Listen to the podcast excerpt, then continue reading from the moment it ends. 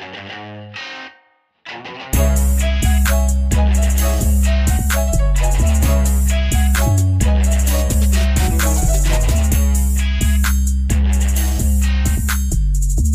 to episode 17 of Courtside Indiana podcast. This is Jim Reamer, welcoming once again to Zach Tyler. Zach, how was your week and weekend?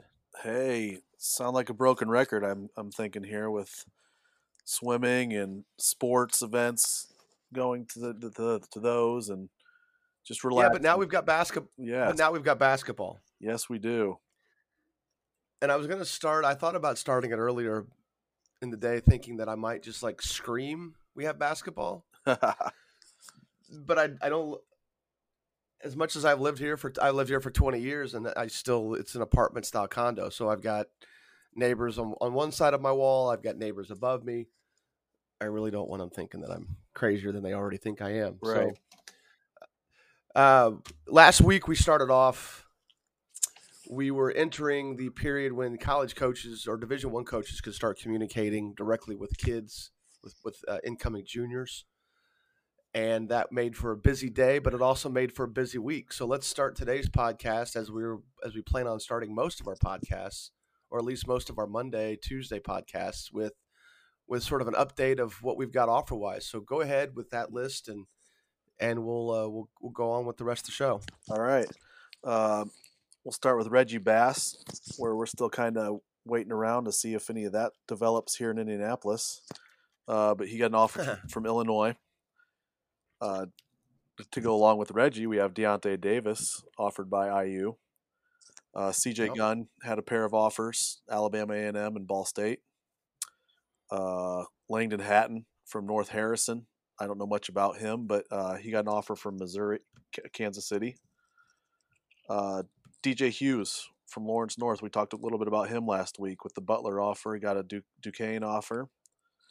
Uh, Rasheed Jones from Marion, New Orleans. Kamari Lands, who's at uh, La Lumiere right now, Syracuse offer. Will Lovings Watts from down south, got a Wichita State. Chris Mantis up here by me in the region at Lowell, got a Milwaukee offer. Uh, Foster Mefford from Hanover, south or down southwestern Bethel offered him. Julian Norris got a couple offers, Middle Tennessee State and Murray State.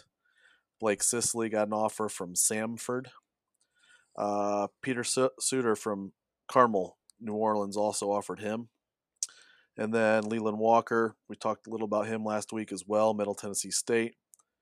Uh, Jalen Washington up here from Gary Westside has been offered by Alabama and Nebraska now. And then Charlie Williams, another Carmel Carmel kid for you, uh, Florida Atlantic. Yeah, Carmel for me. That's right. Uh, the interesting thing with the two Carmel kids is both of them have uh, Indiana connections at not only the head coaching position but the assistant coaching position. And uh, Slessinger at New Orleans is a, is a Southern Indiana guy. Chris Arkenberg, who's their uh, their assistant, is a former assistant of mine, a guy that coached with me for two, three summers, definitely two full time summers. One part time. I think he got a job um, midway through the third year, which took him away, which was great. I mean, great for him. And then Florida Atlantic coached uh, head coach Dusty May, who's from uh, Eastern Greene, played for Bloomington Red back back in the day when uh, that that is now the Indiana Elite program, or at least sort of has eventually evolved into that. Back when I coached with them, uh, Dusty played for one of our teams, and his top assist or one of his assistants, I don't know if it's his top, is Todd Abernethy, uh, former. Uh, his brothers played at Carmel. His dad played at Indiana, and uh, coached both of Todd's brothers uh, when they were younger. His older brothers, and, and Todd has uh, been a long time college assistant, and so it's it's interesting seeing those guys dip into Indiana. I mean, New Orleans has has been consistently recruiting Indiana kids, and Florida Atlantic under Dusty May has just started out. So, Right. um, you know, the two two quick things on that list. One is Will Lovings Watts. Last year, he did not finish the year with Jeffersonville. There, there isn't a whole lot of information as to why that happened, and there there was a lot of rumor about him enrolling in Clarksville at, Clarksville, where his some sort of family connection to that school. Uh, but but I confirmed with him this past week that he has that he is still either still at Jeffersonville or re-enrolled at Jeffersonville. I'm not fully sure without doing a whole lot of questioning, and I don't know that too many people know if he ever left the school for one. Yeah. Um, but it was clear he did not finish the year.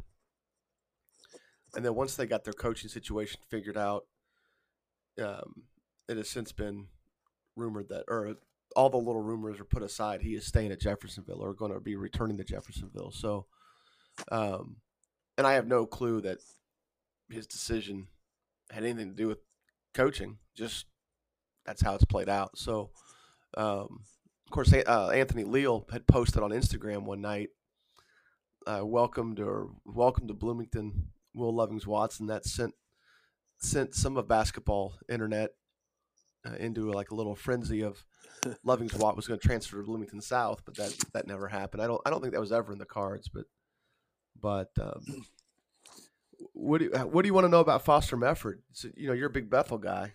Yeah. Uh, or are you as much a Bethel guy now that, You that know what? I- Ryan's gone? not not nearly as much anymore. Okay. I'm still. I mean, I, I I've talked with Coach Draben some, and and I, I still stay connected with Coach Daniels, and uh, but other than that, yeah, not not as big. Well, you know, Bethel Draven was a kid I knew that when he played, and then he coached at Carmel for a couple years, an assistant, and his one of his assistants, Alex Daniel, played for me with a really good class 2005 group that um, he was a big part of, uh, especially 17 and under. But those guys, uh, you know, Foster's Foster's a nice player. He is probably one of the in that 2021 class. He, he's he's one of the best table setters in that class, and he's a kid that is really good when he's around other talent because he's he's he's got great vision, and he's he never gets sped up. What I which is what I like about him. I went down there to watch them play Jeffersonville during the school year. Probably would not have gone if I knew their other kid, uh, Mike. I think his name's Michael Williams. I got to look that up. But Williams was hurt, so they probably weren't going to have nearly the, the chance to win that game as is what they would have if they'd been full strength. But he was in that setting. He was almost too passive. Like he needed to look to do more that game. Oh, okay. You can tell that he is still very much a kid that thrives off getting other people's shots. And it's not like he doesn't get a chance to score because the because the Williams guy draws a lot of attention. But he is a kid that I know it's just an offer at this point, but but that's a great level for him and he's going to be you know, he's he's going to be a guy that can you know, really you know, be a player that sets sets up his teammates extremely well and and you know it's he's able to play fast he's able to play slow and he's just he's a, he's a uh, he's a tough competitive kid and love watching him play. And he's um Good size. yeah definitely about six one. Yeah definitely. six one and a good shooter but really just thrives at being a creator and being somebody that gets other people's shots. So the rest of that list I, I, I do like you know looking at the, the CJ Gunn deal is interesting because he's already got the you know he's already started to get some high major offers uh, you know and now you know as much as you want to talk to the, about these kids you know going with fit with Alabama A&M coming in Yeah. it's good that they're aggressive and, and it'll but with the Kansas State offer the Ball State offer um, you know it'll be um, I'm, I'm going to be curious to see how what direction his recruiting goes with that and um, looking down the list here real quick you know Julian Norris there's a lot of talk about him possibly being you know possibly being a um, a potential high major kid You know, so Middle Tennessee State coming in as a, as a solid mid-major conference, in a solid mid-major conference. Missouri Valley uh, coming in uh, as part of the OVC, um, but it'll be. Um, he's a guy that I think I definitely I need to see more before I know where he fits in. But people down there just love him. Yeah, they went And, they went uh, after Leland Walker too, huh? They did, yep, yeah. Middle Tennessee State double offers this week. Him and Leland Walker. So uh, the Jalen Washington train just continues, and uh, it's a good pickup for DJ Hughes uh, from Duquesne. Uh, the Atlantic Ten is, is a great conference. It's always a multi-bid league. Um, and but that Butler that Butler offer right now has got to be hard to beat. Yeah. uh, just depending on what he's look what he's looking at. So, um, Brooks Barnhizer, um, you, you did not read that. I Nope. the um, the commitment there to Northwestern. You've had a, have you you've had a chance to see him play. We both have had a chance to see him play. Yeah. Is he going to be? I mean, there's no question he's a high major shooter, and as much as he handles the ball for Lafayette Jeff or handled the ball for Yeah. Lafayette Jeff, um, I, it's not that he's going to go to Northwestern and be a primary ball handler, That'd a but definitely option. a guy who can, you know, definitely a guy who can, you know, handle it well from his position. Yeah. Is is that a good level for him? Yeah, I think I think so. I'm, mean, it would have been nice to see him stay in state and go to Butler probably, but uh but yeah, Northwestern will be a good spot for him. Handle the ball like you're saying, shoot it a ton, can get to the basket. Uh I mean, obviously at that level you're always wondering about how well kids are going to defend and uh well, I guess that's we'll have to see. Well, it's, yeah, it's just so different because Jeff they, they utilize a lot of zone Right. and a couple of different zones, um, and not a lot of, at least in, not a lot of man to man situations there. But he's I, I like his length, and there's no question his shooting is. I mean, he's one of the best shooters in the class. So, out of this state at least. So, but the you know the Butler offer, I, I think when Jayden Taylor and, and Pierce Thomas both commit there, I think that kind of quietly dries up. I don't know. I haven't looked at Butler's numbers to see, and he of of those three, he would be the best shooter. Uh, so, but I don't. I don't think they pass up a chance to take Pierce Thomas. There's there's no way to do that. Right. And and and Jayden Taylor is a is a competitive kid, a good defender. His skill set's improving. He's he's already a guy that can handle the ball and, and make you know make plays at that level. Uh, Jay, but Taylor, both Taylor and Thomas both have to continue to work on their shot, continue to work on their shot mechanics, and and if you've seen whole- anything of Pierce this past season, this past school season, the the improvement his shot mechanics are just is nice to see. So basketball returned on Saturday, uh, at least uh, at least from an AAU perspective, and we played in Lafayette. You were able to come down Saturday to watch those games. Um, the the one thing that I liked about the weekend, from a from a coaching perspective, was the it, it forced us even though we did have some NAIA level coaches there, which was nice, and we had some Division three coaches there, which was nice. Yep, yep. Especially the older kids. I, I'm coaching right now, 15 year olds. Those schools don't tend to get too involved with guys our age, if at all. Uh, we we did play up this past weekend, so I think we we did have some people watching us play. Um, I know they weren't there specifically to watch us, but as I've told my guys at this age, it's, it's weird. It's one of those weird things when you're coaching 15 year olds. About the only schools that watch you are, are high majors, and because they're the ones that have the reach, they're the ones that have the ability to offer a kid at that age and have somebody that age commit. Yep.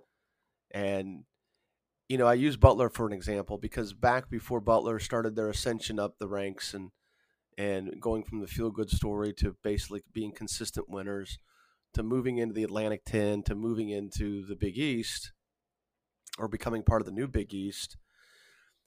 Yeah, I would say that not that many kids in this area before all that grew up wanting to play at Butler.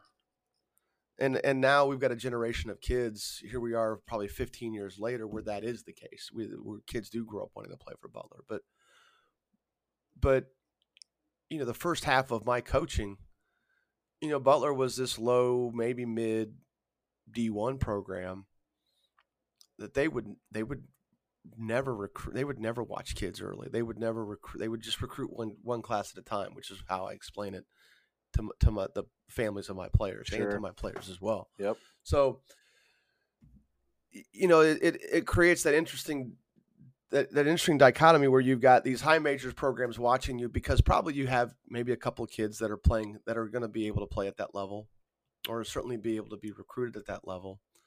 And then the rest of them think that they're being recruited by high majors, and the the reality is no, it's not.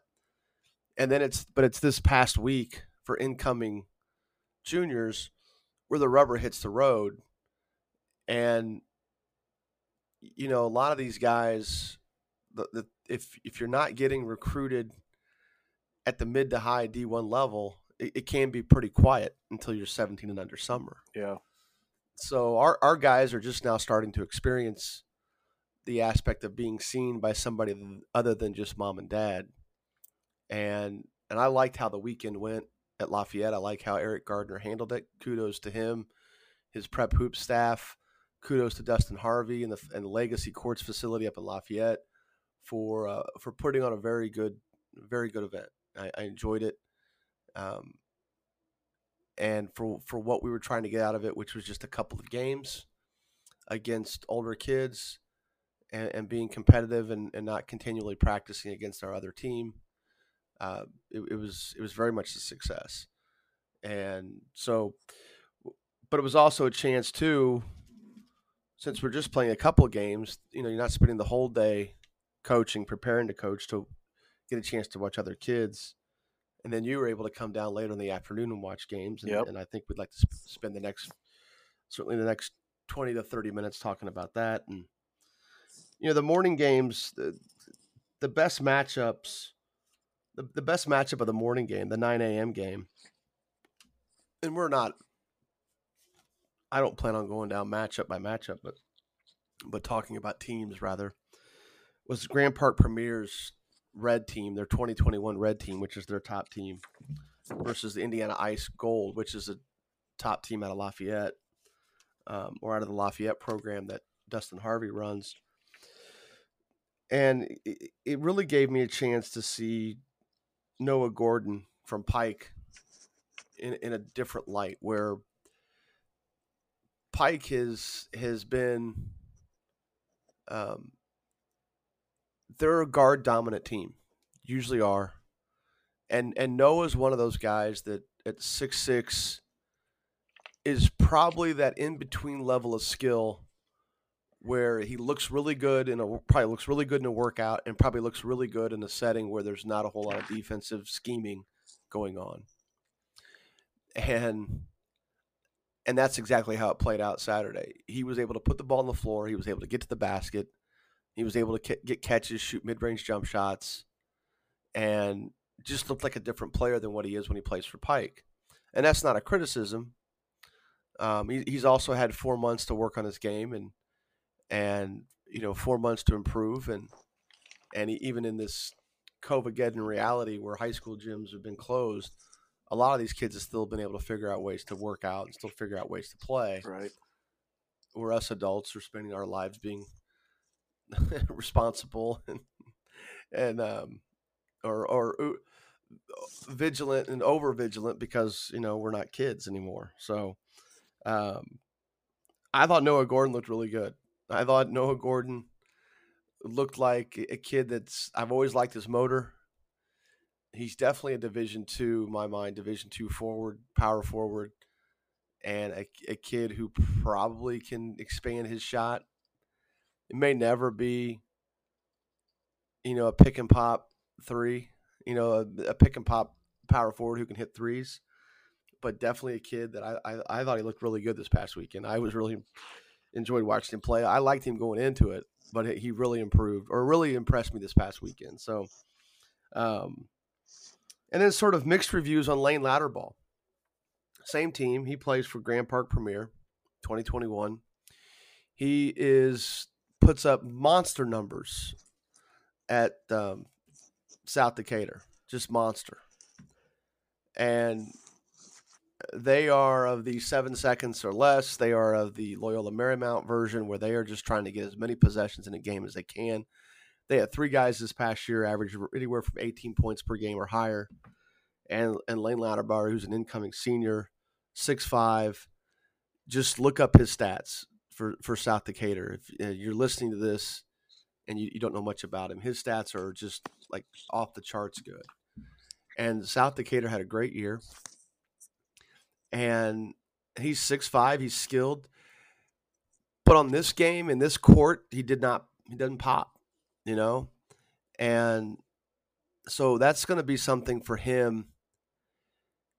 And that's why a kid like that should choose to play for the best possible team he can and, and not just stay close to home and play with his buddies because it gives him a chance. There's the old adage that we used to talk about back in the Bloomington Red days with with Coach Pryor, and it was his saying. I don't know that he came up with it, but it's definitely one that that I heard first out of his mouth. The summer stuff gives you a chance to get exposure, but it also gives you a chance to get exposed. And the athletes that he saw on that court that day were better than anybody he's were more athletic than anybody he's ever faced on his schedule, barring a couple of kids maybe at Greensburg and certainly in his high school practices. And it's it's things you can't it's things you can't simulate, it's things you can't duplicate. You just have to experience it. And for the first tournament out, it's not like he looked he didn't look out of place, so that was good for him. Uh, but he didn't it wasn't something where he came out and popped and you just looked at him like like we're, Andrew Welage, for example, for Greensburg. Anytime he's been in that scenario, there was no question he belonged. No doubt, definitely.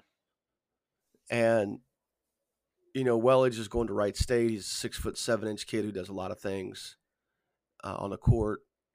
Will probably be a three at the Division One level, but also a three who can be a primary ball handler against certain matchups. At the high school level, he was definitely a primary ball handler. Um, ball didn't look like that but good shooter, can can score off the dribble for his, you know at the school level, and just didn't get those types of opportunities in this game. But it's first time out, literally the first time out. I don't recall who we played with last year, um, but I was I was glad to get a chance to watch him play, and I want to watch him again. I he did enough to where you just kind of want to see because he's going to be a kid that this summer is going to prove sort of go a long way to where he's recruited. Um, uh, the other kid that I watched from Indiana Ice was Owen Deese, who reportedly has an Evansville offer. Now we'll see where that stands now that they've had all that turmoil down there. Right. Coach Lickliter got that job, didn't he? Is he staying? He did, yeah, he did. Okay. But you know, the offer came when Coach McCarty was the head coach. Yeah. Uh, you know when I when they played Carm when Evansville Reitz played Carmel, he did not do much. I mean, Carmel obliterated them. Um, and as good of a game as Lander had, he had to work really hard to get it. And you know, Deese Deese didn't do much. Lander played off the ball they've got the football player who's their point guard. Who's I know last time we talked about Lander at length. I couldn't come up with his name, and I still can't come up with his name. I, I could, probably could look it up, but um, why be that prepared, right? Yeah. But but Deese didn't stand out that game, and this game you could see some skill level in him at six six six seven, uh, but he just has to he has to have more of a motor. He just has to. He has to he has to play harder. He has to be more engaged defensively.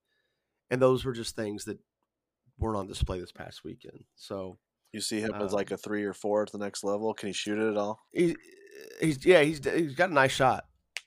He's got a nice shot. It's not Brooks Barnhizer nice. You know, it's it's not like he's out there I mean, Barnhizer's just different in that regard. Yeah. But there there's a lot of push from Evansville at one stretch from the Evansville area during one time where Deese was like, you know, the, this, you know, he's just this kid who might be the second best player in the area, and I just I just don't see it. And, it, and again, it doesn't mean he's not a Division One player. It just means that the Missouri Valley is going to be a tough grind for him if if he's not going to go out and play with a lot more purpose and a lot more ur- urgency than what he's doing, what, what he did this past weekend. Right. And again, watch him in a school team setting uh, against an extremely disciplined defensive team. He struggled, and the, the talent is probably there, but you know, but again, if he is motor's hard to teach. You know, I, I've learned that over thirty years. It's Yep. it's really hard to teach, and it, it's um.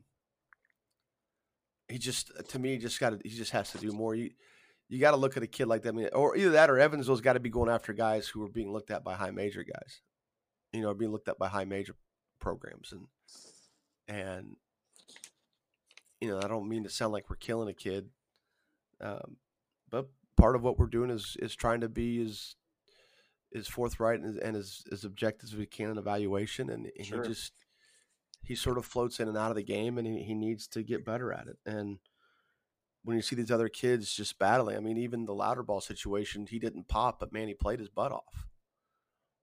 You know and and you know you look at you look at ben jones who's also on the same team as owen deese.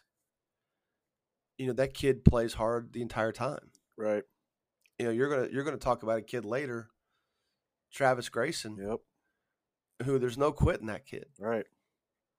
and you know how you can you, you need to just that's something that a kid can control. And we talk a lot about controlling the controllable. So, and and real quick on Ben Jones, when he's hitting when he's shooting the ball well, he's really good. Six three.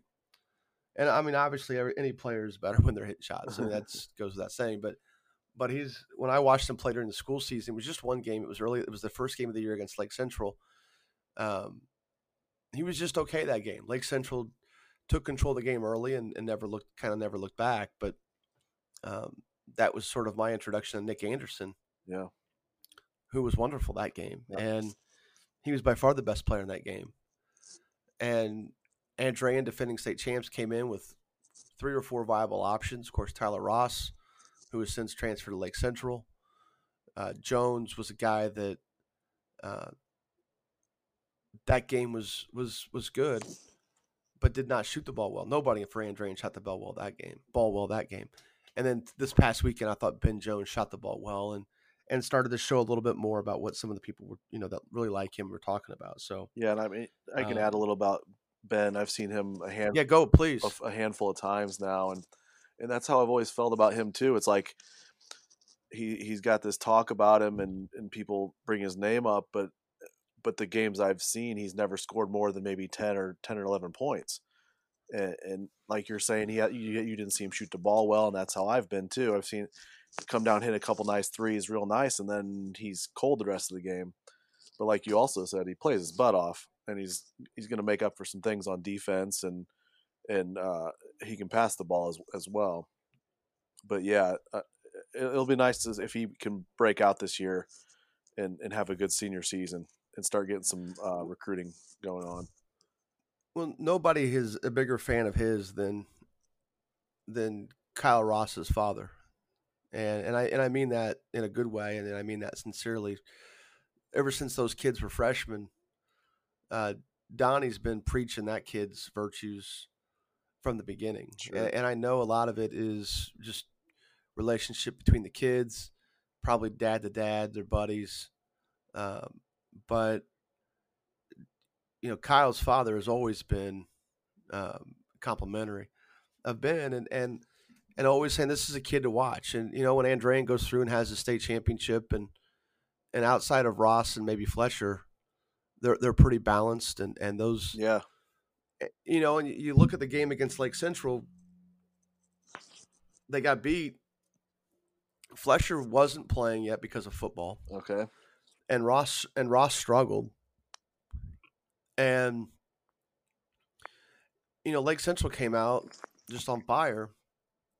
I mean, Andrean just really struggled to go, get going, and they they struggled to get going throughout the entire, you know, until Christmas. Yeah, it, it seemed like, and you know, of course, Andrean's one of those programs that comes out as it, you know they play a two A, they're the two A level, and they go through the state tournament. They could probably lose ten games and still be, uh, you know, still be a team to reckon with come come tournament time. But but it was it was good to see Jones hitting shots. I, I don't know that he, you know, it's hard. There's four games at once. You're kind of watching maybe two or three of them at a time. So some of that's timing. But I thought he looked pretty good this past Saturday, and and um, another kid I liked off that uh, Indiana Ice team was uh, Miles McGowan, McGowan from uh, Mooresville, six six power forward. So, um, another kid I liked off of Grand Park Premier was I'm going to butcher his last name, but uh, Benny O'Gayan uh, from Franklin Central just did a really nice job of controlling possessions and, and defensively he he was able to turn some defense into offense, but but then make really good decisions in transition and just completely, completely unselfish kid. And, and it was my first chance to really see him in the summer. I've seen him play a couple school games, but this was the first time seeing him play uh, at a um, in, in, the summer, and he, he looked awfully good. So, um, moving on real quick to Grand Park Premier's 2022 team. That's the team with Brandon Smith or Braden Smith, sorry. And you know, he, Braden is going to be a guy that, without question, he's a mid-major point guard, and without question, he has high major vision. He has high major handles. There will be some question as to size. I think he's getting to a point now. Well, the one thing with him is he's got good length, but I, I think we're getting to a point now where he is he is going to have a chance to be recruited at the high major level. And not quite at a position where we're going to declare what we think about that yet. I mean, you can uh, if you, but you didn't get a chance to watch him play. Nope, I haven't. But um, he has to go out in games. I think at some point just dominate scoring wise. Yeah. That's my recommendation to him. And he it it doesn't have to be consistent. It just has to be, hey, we're playing Carmel. I'm going to be the big dog in this game, and I'm going to be the alpha dog and, and the guy that leads us. And he is just this kid who constantly is looking to get everybody involved. And everybody knows that, especially everybody around here. He is entirely fun to watch at all times he is not only has a great vision, but he's creative with his passes. He's hardly ever out of control. Um, going back to a play that he, he had against Carmel, he drove baseline. He did a 360. He did a 360 drift pass to the opposite corner. And I tell you this day, I was sitting right there on the baseline taking pictures. He had it in his mind the whole time. I'm convinced of it that if if certain if the help came from a certain area, he was going to spin out and and hit whomever in the corner and complete control the whole time. But then you watch him in the sectional and he spends much of that time where he looks like he's more or less deferring as opposed to being in control of the game. He did struggle with Zionsville's length, a game they won but he still struggled with their length. And Zionsville sat in the zone the whole game, and they were huge. They they were big. So yeah. I mean, a lot of guys will struggle against that length. Yeah. But that's the kind of length he has to show that he won't struggle against if he wants to play, you know, at, at a high major level. Yeah, definitely. Is he five ten for sure? You think? No, he's taller than that now. He's he's he's pushing six feet. Uh, he he he may be a short, a hair shorter than I am at six feet. Um, but we're we're getting to a point now where, I mean, look, there's a lot of good Big Ten guards. There's a lot of good Big East guards who are six two and physical and long and and probably better athlete than he is, but but don't combine the ability to see the floor and shoot as well as he does. Um, you know, and and I, if he can get to a point as a junior, he's got two years. I mean, he's not again. He doesn't have to be. This is not a done. This is not a finished product by any stretch of the imagination. If he can have some games where he just utterly just puts him on his back and starts showing that he can do those things, then I think he gets to a point where he's like, yeah, this kid's a high major guard. And, and there's no shame if he's going to be a MAC player, if he's going to be, you know, Missouri Valley. There's there's definitely no shame in any of that. No, those are all. those are you know those are big levels. But he does, you know, he's got high major schools that have called him, and they're going to watch him. And and I know I've gotten some phone calls on him, and and I love the kid's game. I could talk an hour on his game, you know, but um, I think it comes down to that: is can he get in a position where he just absolutely takes over a high school game against a top-notch opponent, Right. and um, that's tough for a sophomore to do. And um, you know, so he's got two years to do that. I don't. He's. Um, I love his competitiveness on on defense, and I don't think he's tapped into his full potential on, on the defensive end of the floor yet. I think he still has this this part of him that does worry about foul trouble and and should because Westfield needs him to win games. His AAU team needs him to win games. The college level, he's probably not going to be in that position, and I, and I think he's perfectly capable of defending. I'm he's perfectly capable of of, of upping his defensive potential without regard to hey if I pick up a couple of fouls because I'm too aggressive or or I give too much help. Um, you know he, he's not going to get burned as much at the college level as he as he can't afford to ha- have that happen at the high school level is kind of where I'm going with that. So um, his teammate Cam Haffner, who was brilliant in the sectional, he's a shot maker. He has no fear. Um, God, you know, this is not a fair. He's not as good as his dad was at that level. His dad was really good. You know, I grew up watching his dad play. You know, and you can not be as good as his dad and still be really good. So, you know, I don't know, you know, if if Scott once it talked about it that at his dad Scott Haffner, if you don't know, was recruited to Illinois. He ended up transferring to Evansville, where he then scored 55 points in the game Jeez. and and had a pretty pretty good, albeit sh- still pretty still short NBA career. Yeah. Um, you know, you could you could be not as good as your dad and still be and, and your dad be that guy and, and still be really good. Um, but his dad went to Noblesville, which means automatically hate him, right? Um, Yeah. but no, he, his uh, I at at the age of fourteen, I knew his dad was really darn good. I knew that I knew there were going to be more basketball in his future. Uh, Cam was brilliant in the sectional. He, he shot the ball pretty well. He shot the ball extremely well against Carmel. Um, he's very he's a good athlete. He is very active off the ball, and he continues to show that in the summer.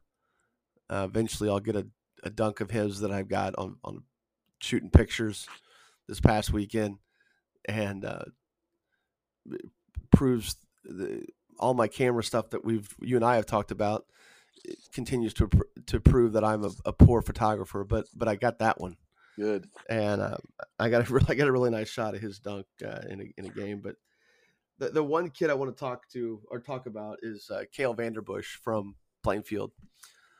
Saw him same team Grand Park Premier 2022. Saw him play a couple school games this past year. Stood out way more in the second game versus Greenfield late in the year but six six, really good shooter, and and a, a little bit more athletic than I thought. Now I still have some questions about him laterally because I just didn't get a chance to see much of it at Plainfield. But but in um, this past weekend, showed a lot more spring.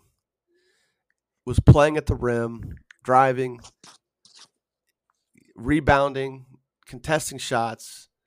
Um, tried to dunk on a guy. Uh, was able to get a dunk later. Uh, just a just an improving player and, and, a, and a nice little sleeper prospect. If you're a Division One, definitely Division Two school, you need to be looking at this kid. And I thought he had a good day on Saturday. And for for during the school season, um, you know, he was a kid that they do a lot of dribble drive at Plainfield. He's he's getting a lot of corner three looks. He's posting some for them, as he should. I mean, he's six six. He's got a nice body. Um, and I don't know the status of their older kid. I think one of their post players is a junior.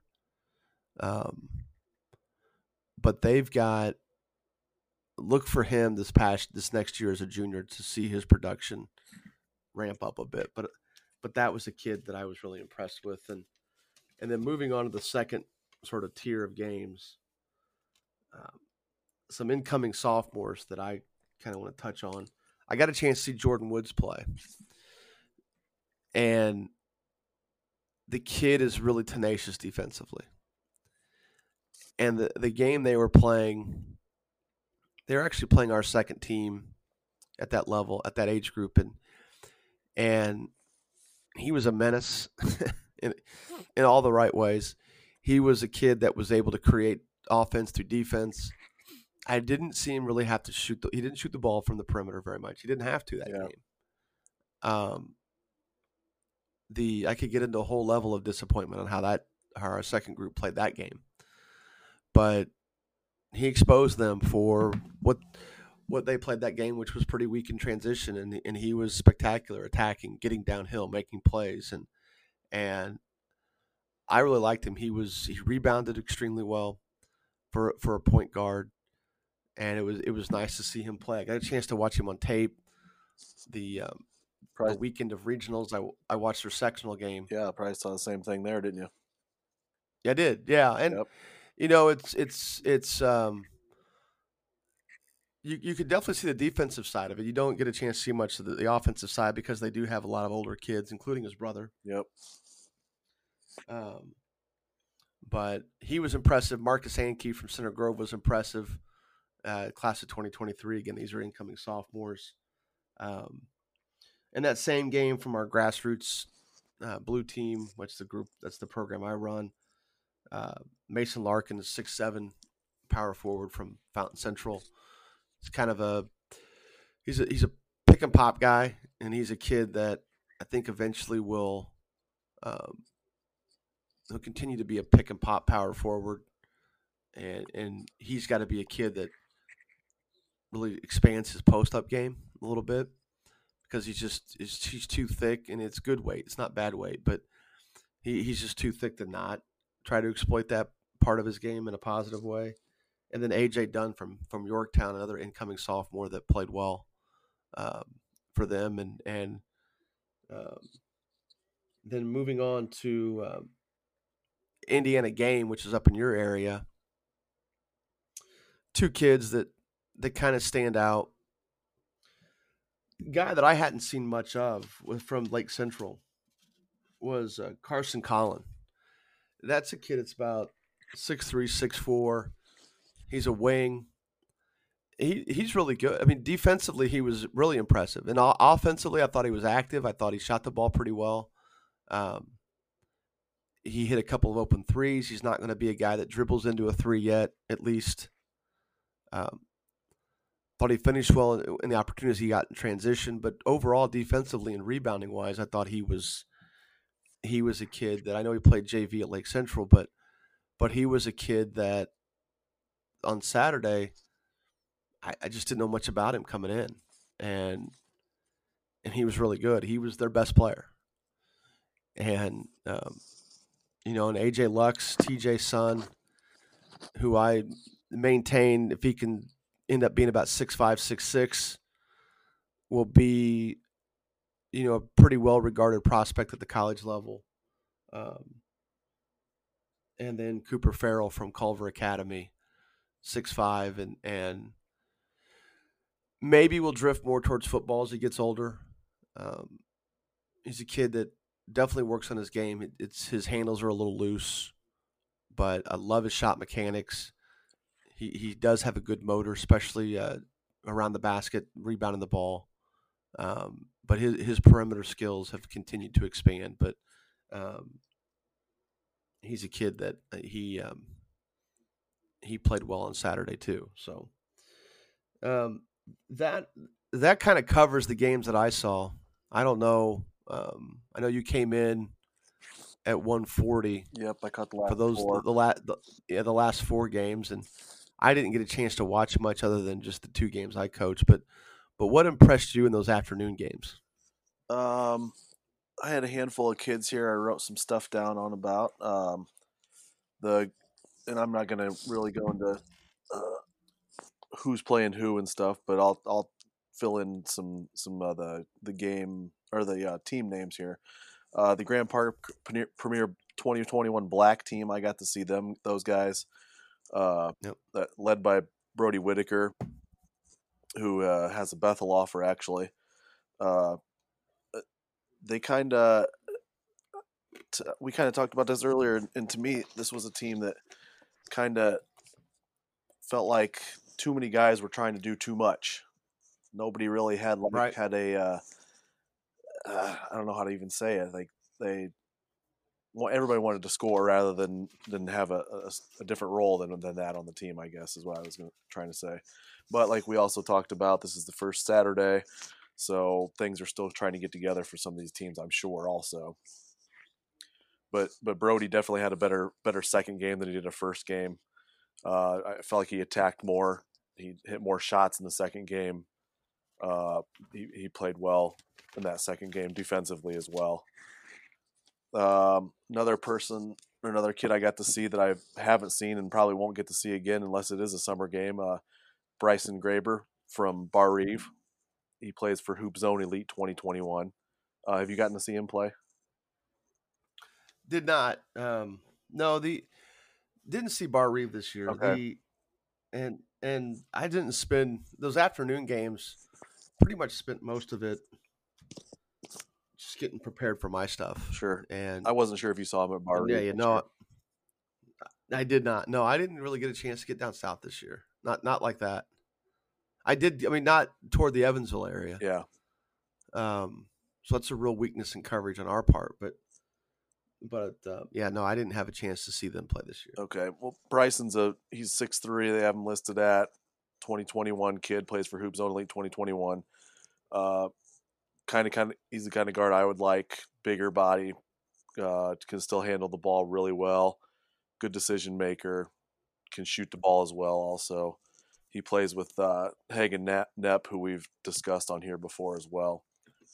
Uh, Yep. But I really liked Bryson for that team. Uh, Indiana game 20 select 2021 like we talked about a second ago from up around here uh, evan bush for them. He played well out of michigan city 6'5 uh, good body also. Could be a three maybe at college level maybe a four. He can shoot it a little bit uh,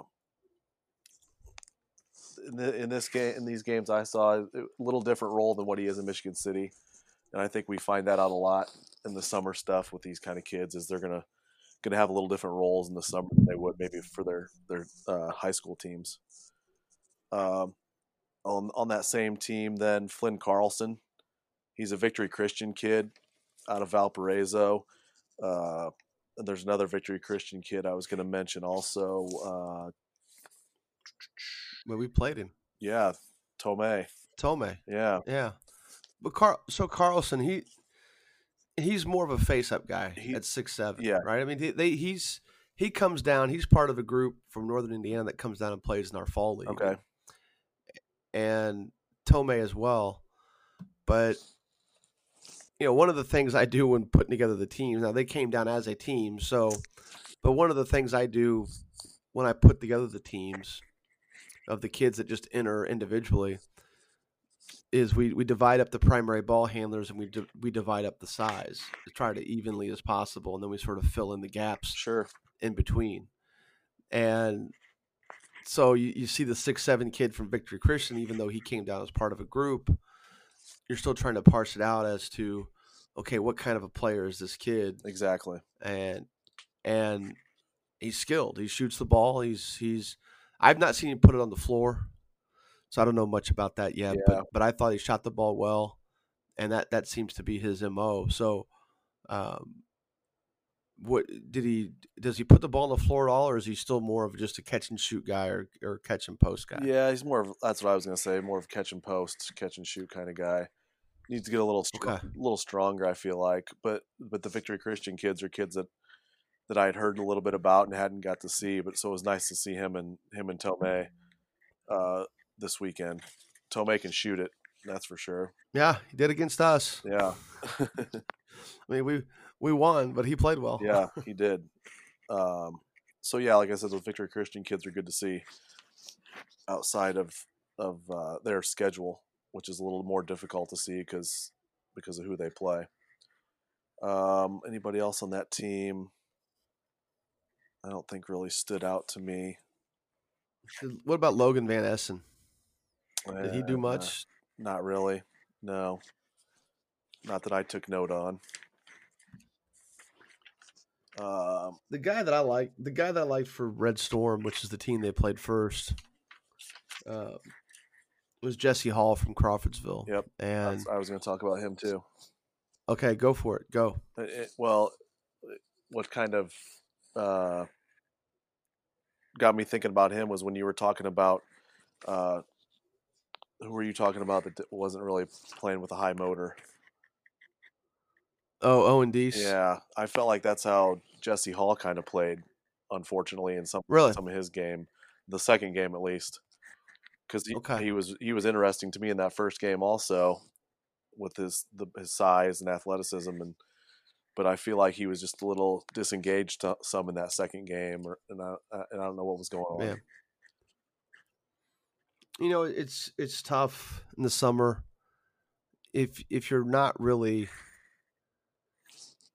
Sometimes kids do get adrift mentally. Yeah. You know, when you're playing multiple games in a day, and and they're not they're not physically tired, but they're they're and I don't know that the fatigue is is set in yet. Now it might be this week because everybody's been freaking off for there's not been a whole lot of basketball for three months. Yeah. So um, he's a kid where motor's not been an issue in the past. I, I don't you know, he's I think he could post more, especially at Crawford. I mean, for he plays at Crawfordsville. I think he's a kid that could get more done in the post, but I don't know that that's where his future is. Now, maybe he is probably maximizes his potential as what we would consider to be a skilled power forward. Yeah, I think he views himself more as a three. And there's nothing wrong with that at this level. I've coached a lot of kids that that you know you you want they they want to expand their game. You want them to expand their game. You want to give them the opportunity to do that. I'm coaching a kid like that now. Um, but you've also got to measure it in terms of don't go away from where you can also be successful in real time, you know, and and if it's an area where he could also be successful at it in college. And I, I think Jesse Hall is the to clarify the kid's name. Jesse Hall is a kid that I think at a Division two level and an NAIA level can definitely be a, a guy who can post up in certain matchups oh yeah, for but then also a guy who yeah who can catch in isolation make plays and and eventually be a guy who also has consistent three point range and and you know but when i see him play crawfordsville their conference games are are competitive you know there's a there's a decent amount of athleticism in their conference game their non-conference games there's just not much there yeah, and and that's that's the game I saw him play was against Southmont, whose best talent is a freshman. Yeah. So, you know, and and it was not. Uh, it was. It was it was an ugly. It was an ugly game. Ugly, ugly early February game when it's freaking five below zero out and you know you're driving out in the middle of nowhere. Yeah. So. Um, yeah. He's somebody I'd like to see again for sure, though. Yeah, he uh, got all the tools and, and looks great. And I and I do think that he's a kid that he's real close in a lot of things, Yeah, real close. and just so looking forward to him being able to get over that hump. We'll keep going with what you've what you saw in the afternoon game. All right. Um, Indiana game select 2022. This is where Travis Grayson comes in. You got to play against him. Uh, Ah, we've we've kind of mentioned him a little bit. We had an article about him this week. Uh, yep. uh, we, we both agree that outside shooting is something we haven't seen from him and we'd like to see from him. Other than that, I mean, he'll get into the paint, he'll pass, he'll hit that floater on you, but just that outside shot is something we'd like to see from him. He he didn't even look. No, He didn't even look for it in our game. yeah, You know, and, our- and our basic assessment of him is that he's that he loves to get downhill and he looks he looks for contact. You know, he's not afraid of it. yep, I know you've you've you've referred well your first word on your articles. I'm sitting here looking at it. It's bulldog, yeah, and that's and that's about it. You know, I mean that's that's very uh very true. I liked I liked how he handled possessions. Um, you know, eh, the one thing to keep in mind this past weekend is we played in running running clock games. So none of the stats are going to be indicative of of anything that would look like a realistic game. We we beat him 39 to 34. Um, neither team both teams look to play fast. I always look to play fast. We lost our second game in the 40s. We lost 48 to 45. Um, you know, most of the games were in that 40 to 50 range. Um, we definitely tried to pack things in against them, uh, mostly because we we wanted to make Grayson prove that he could hit the shots, and felt that he was their best perimeter player. yeah, Plus, they had they had a size advantage over us that that did not get exploited. A, a little bit it did, but not enough. You know, like anything, the post up game's not the most efficient way to, to go these days. and yeah, and it showed. I don't I don't want to say we gave it to them, but we tried to do some different things against their size. Um, Barone, and yeah, and I you know it was the, their their power forward types. I mean, our guys are Ben Davis and Carmel kids, so it's not like even though we're giving up an inch probably in each each matchup, it's not like we're losing a whole lot yeah, in terms of talent. sure, Um, but you know, Lincoln Tome was the kid that worried me, especially in the beginning of the game. He came out and hit some th- couple threes, and I was like, we've got to make sure we keep this kid in check. And and we we did change how we cover him off screens. Um, and we were able to get him a little bit more under control in the second half. Not that he went off on us, uh, but that was the kind of kid that you, you kind of let him get going, and yeah, and next thing you know, he's five or six threes into it. We just didn't want that to happen. So luckily, I've got a couple kids who can defend, and we we were playing without our best athlete on the perimeter this past weekend, but um, we still got a couple kids who can really get after it. And I thought we adjusted well to his shooting, Tome's shooting, that is.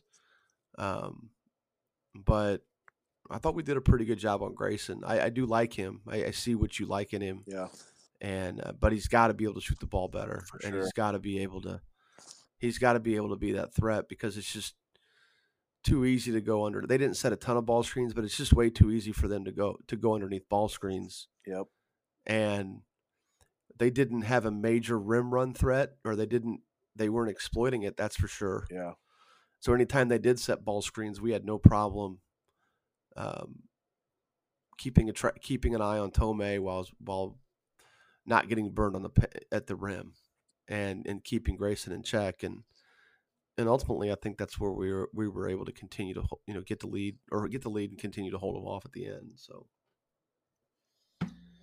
Yeah. Did any of their bigs stand out to you?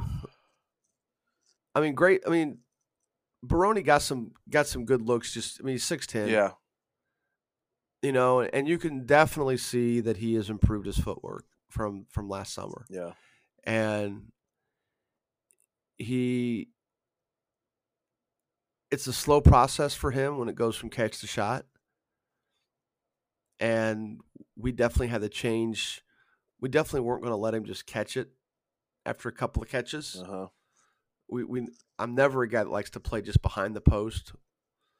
Um, there's some things that we try to do with bigs, um, but we um, he was able to get some catches uh, us against us in the post with us behind him because we weren't guarding early, we weren't guarding well early in the possession. We like to talk about post defenses, do your work early, and he we weren't doing that. And I think once we started changing that, making his t- his catches a little tougher, we were able to dig on him a little bit. Uh, that that helped a lot, just because he had four inches on anybody we've got right now. Oh yeah, for sure. Did any of the their other kids stand out like Devon, Devonte Ash and No. and uh, Bullock. Bullock The- did. Bullock- Yeah, the Jalen Bullock for Michigan City maybe a little bit, but uh, not not too terribly much, unfortunately. But see, he's not six six. Yeah. and he's listed at six six. Our kid from Ben Davis is bigger than him, um, and that's not his fault. Right. right. he's that he's listed at six six, and maybe he's not, he's not. Um, but yeah, Ash and, and Price, Price is huge, Oh yeah. and he's probably taller. He's listed at six six, and he's probably taller than six. They've got three guys listed at six six. Yeah. One of them six five, one of them six seven. Yeah. and uh, Price Jr. is is six seven, and he's freaking huge. Yeah. Yeah. Um, In the games I saw, he didn't. He couldn't. He wasn't able to do too much either, though. I mean, I'd kill to have a kid like that right now, though. Yeah, he would. That's that's kind of what we're missing is just that one, that one big kid who can just go out there and be a body and Yeah. and Yep. you know I, I don't know I, I thought they could do more off ball screen action than than what they did. I mean, not not that Baroni's ever going to be a rim run guy, but and I, I was impressed with his his improve his improvement with his back to the basket. Um, but he you know he's being guarded by one power forward and, and two small forwards. That's that's basically what we've got inside right now. Exactly. now. As as much as I like our kids up front, um, there's not a whole lot of size in the 2023 class, and and while we've got we've got some rotations we can put out there where we're we're kind of big at every position. Uh, we're definitely not big, or we're we're big one through four. We're not big at the five spot, and probably will will not be for a long time. So, um, any guys off my group that you liked? Uh, yeah. Who did we talk about earlier? Which kid was that? Was that Lucas Parker? Uh, it was I thought Ferris was who you were referring to. It depends. Was it the shooter? Or was it the kid that was? I mean, LP's probably one of the better shooters in the 2023 class. Okay. Six four, long. Um, does a really good job of scoring off the dribble. He's he's got to improve defensively, um, and and eventually he'll put on and keep keep weight on. He's a thin kid, um, and you know, but Ferris was the kid that I thought was our best player both games. Six six kid from Ben Davis. Uh, he's scored well. He hit a couple threes over the weekend, which is a, a new thing for him, at least in terms of what I saw during the school season. But he's a freshman. He's a freshman getting four or five starts at Ben Davis during the year at the varsity level. Not bad. He's not getting a lot of touches. Yeah. you know, so um, I loved him during the season because he just laid out somebody. Um, can't remember if it was the Brownsburg game. I think it was the Brownsburg game where one of the guys, I think it was the, one of their, their seniors, um, cut through the paint, and Jesse just kind of laid him out, Huh. um, chucking him. He wasn't guarding him. He was guarding. Uh, he was he was probably guarding uh, um, one of their big kids, and the, and then this kid, this wing cut. It wasn't Pierce, but this other kid cut through the paint. and He just chucked him, put him on the ground, and no foul calls. So I was like, I'm all in. You know, I love I loved his aggressiveness. Uh, he averaged nine. You know, he got nine rebounds both of our games, so he rebounds his position extremely well. And like I said, he hit a corner three in the first game. He hit a pick and pop three in the second game. Uh, shot mechanics are are good. Uh, he just needs to continue to work and, and make it a more consistent part of his game. and and as he does that, you know he'll be he'll be used more in that way. So, Uh-huh. um, and then we've got Spencer White from Carmel, six five forward, who's you know a lot of does a lot of good things. He, he's a good shooter. He did not shoot the ball well this past weekend, uh, he's, but he is normally a good shooter. His shot mechanics are nice. Um, led us an assist this past weekend, uh, which considering he is basically playing the three and the four for us, and sometimes the five, which in what we're doing with our motion, we're pure motion. We don't really have a, a post. We don't have a post up guy. We've got we've got guys who rim run in the post ups. Um, and and Spence can be one of those guys, but we run a ton of offense through him, uh, both in our motion and in terms of our uh, some of our set pieces.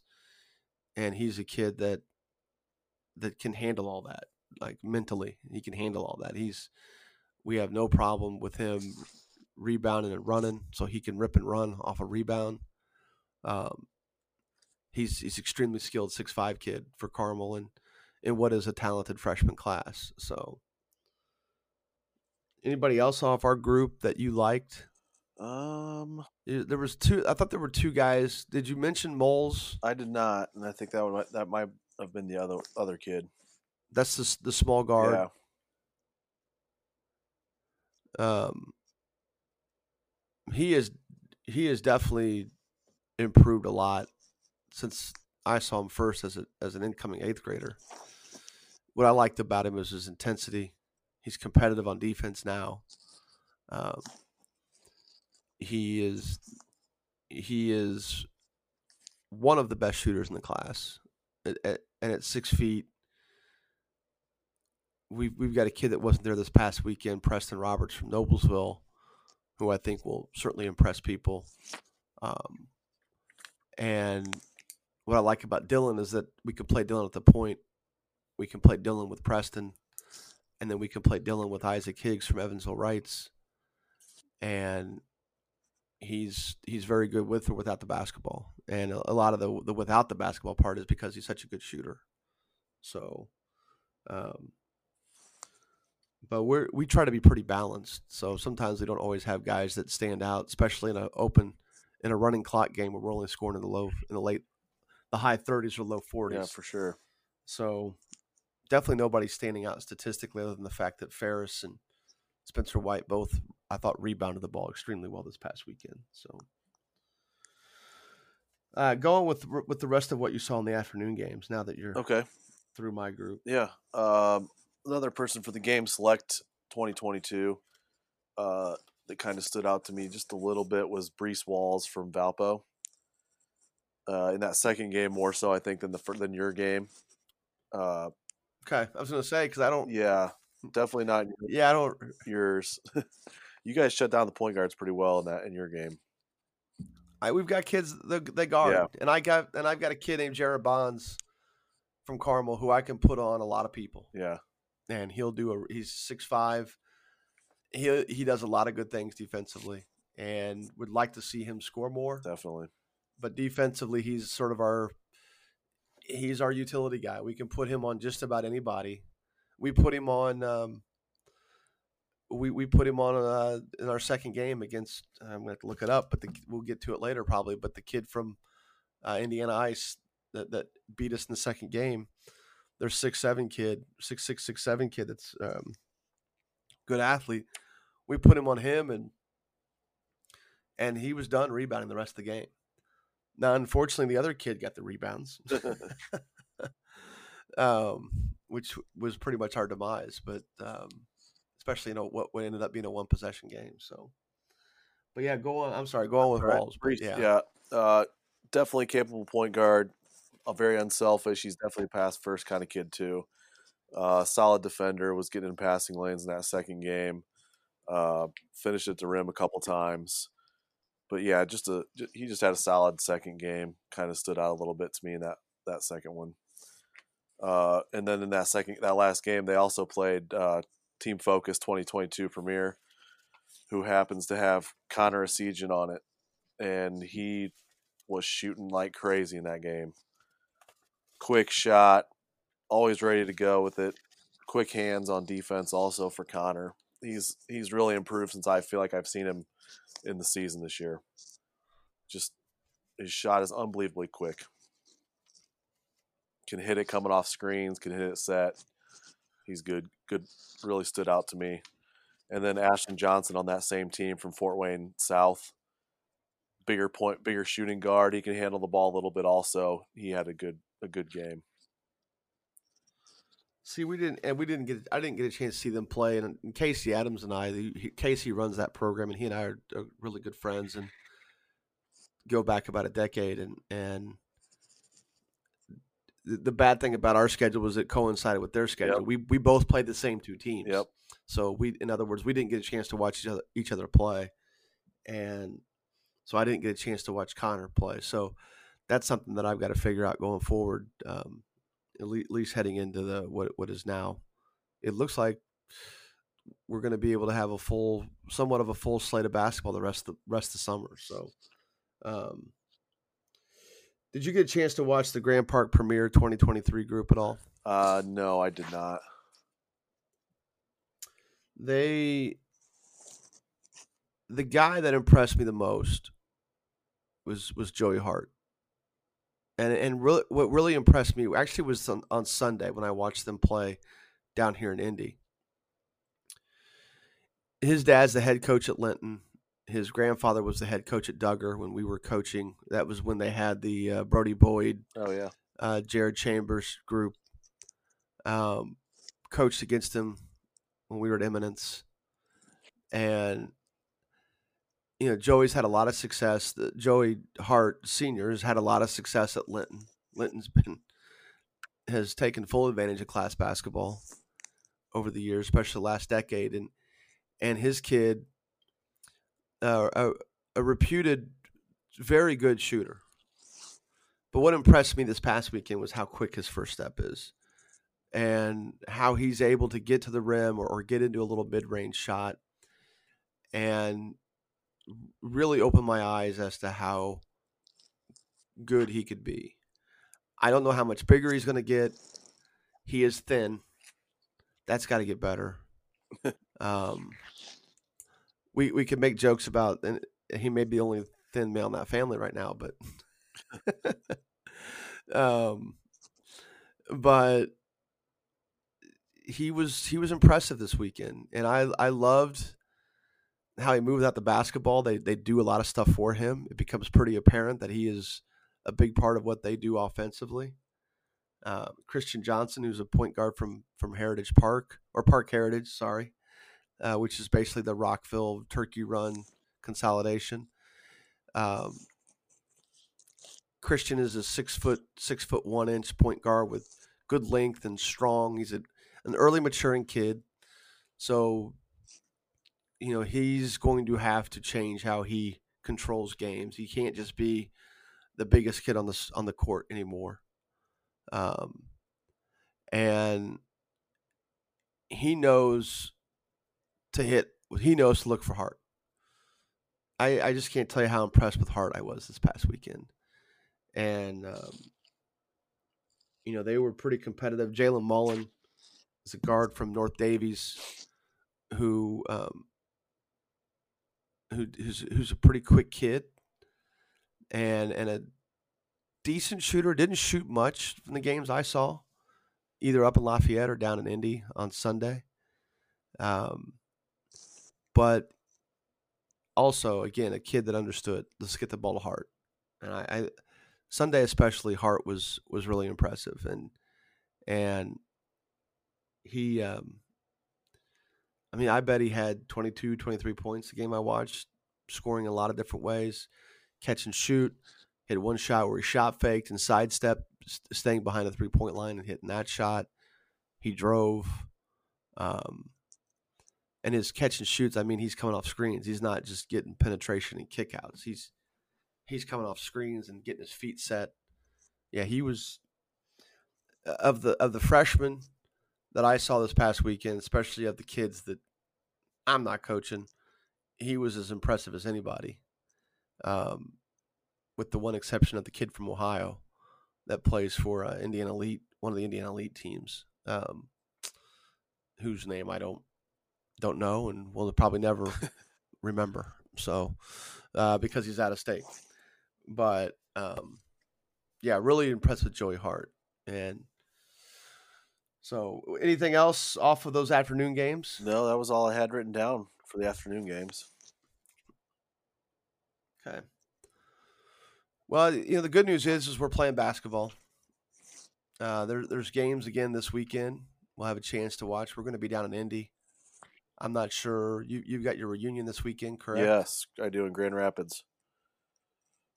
Are you going to be able to? Are you are you going to be able to get to games on Sunday, or is it? Are you going to be up there all weekend? Yeah, probably up there all weekend. Unfortunately, Let's say we're discussing work stuff here in, on a public forum. Yeah. So, and and that's fine. I I don't think we'll get too deep into stuff until until July when when events will.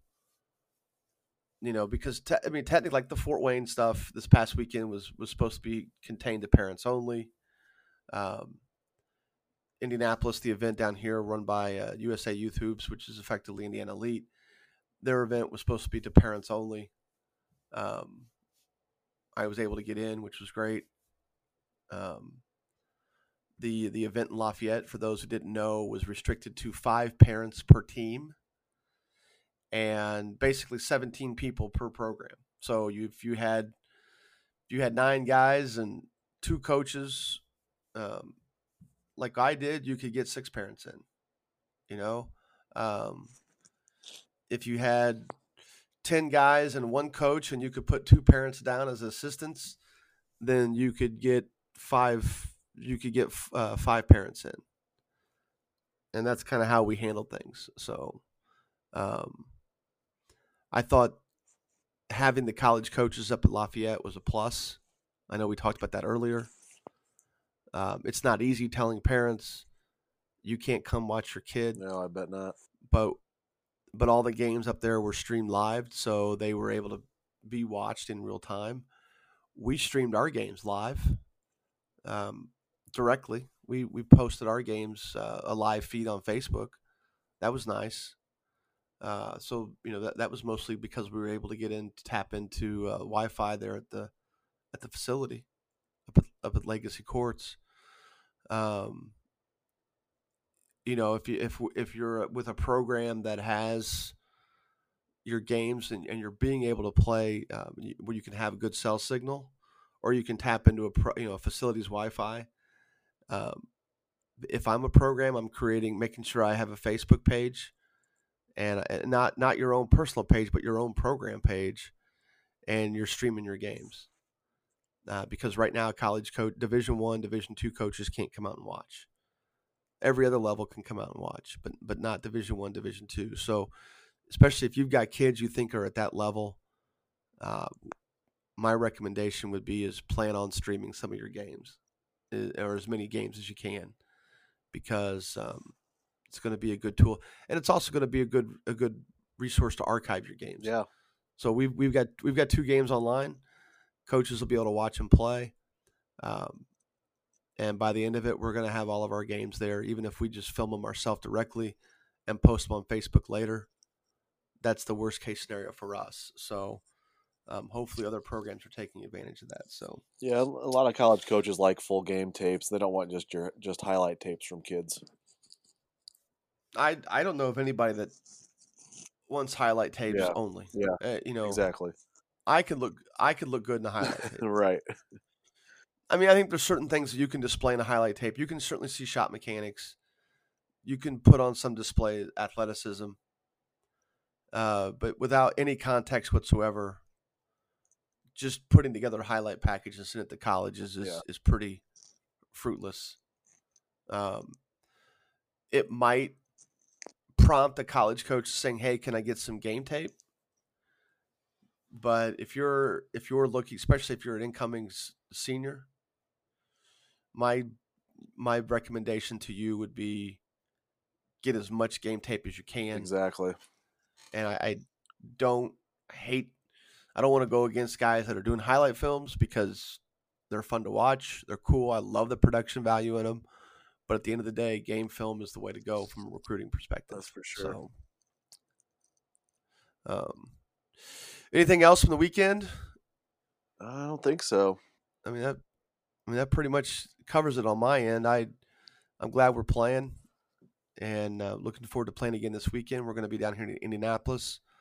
Uh, we're either going to play or practice on Friday, and then play over the then play over the weekend, and um, and then we're, we're going to take a couple weeks off because it's traditional moratorium week, and we're giving those guys the week off. We've been going pretty heavily for four weeks, um, and um, then we're going to hit July. So, but this weekend, looking forward to watching some more basketball. So, Yeah. but Zach, have a good weekend uh, up in Grand Rapids with your family reunion. Yeah, I think we're going to you. have some more uh, articles this week. Yes, we will. Uh, looking forward to, yeah, looking forward to getting some more first impression articles up. A couple, I know I've gotten a couple written that are in the queue, that will be uh, probably published later this week, and and um, we will eventually be going to a paywall for our website, which is something we need to start preparing people for. But as part of that paywall, uh, you will get a chance to see all of our evaluations from the weekend or from weekend events. We'll have an events page for each event that we attend, even if I mean obviously if, even if it's separate events Yep. that that we go to, and we and we start to add uh, writers and and sets of eyes. Um, but we will eventually have uh, once we go paywall, we will be able to have uh, events page for each events where they can see all the evaluations that we put up directly from the games or directly from events like later in the fall when we start having some more camps and uh, events of that nature. So, uh, but right now we are we're, we're done with this podcast. I appreciate your time, Zach, as always. Yeah, thanks. Um, we are Courtside Indiana podcast. It's subscribable through Apple Podcast as as well as Spotify. You get a chance to give us a rating and a review. We'd greatly appreciate it. And until next week, thank you for listening to the Courtside Indiana podcast.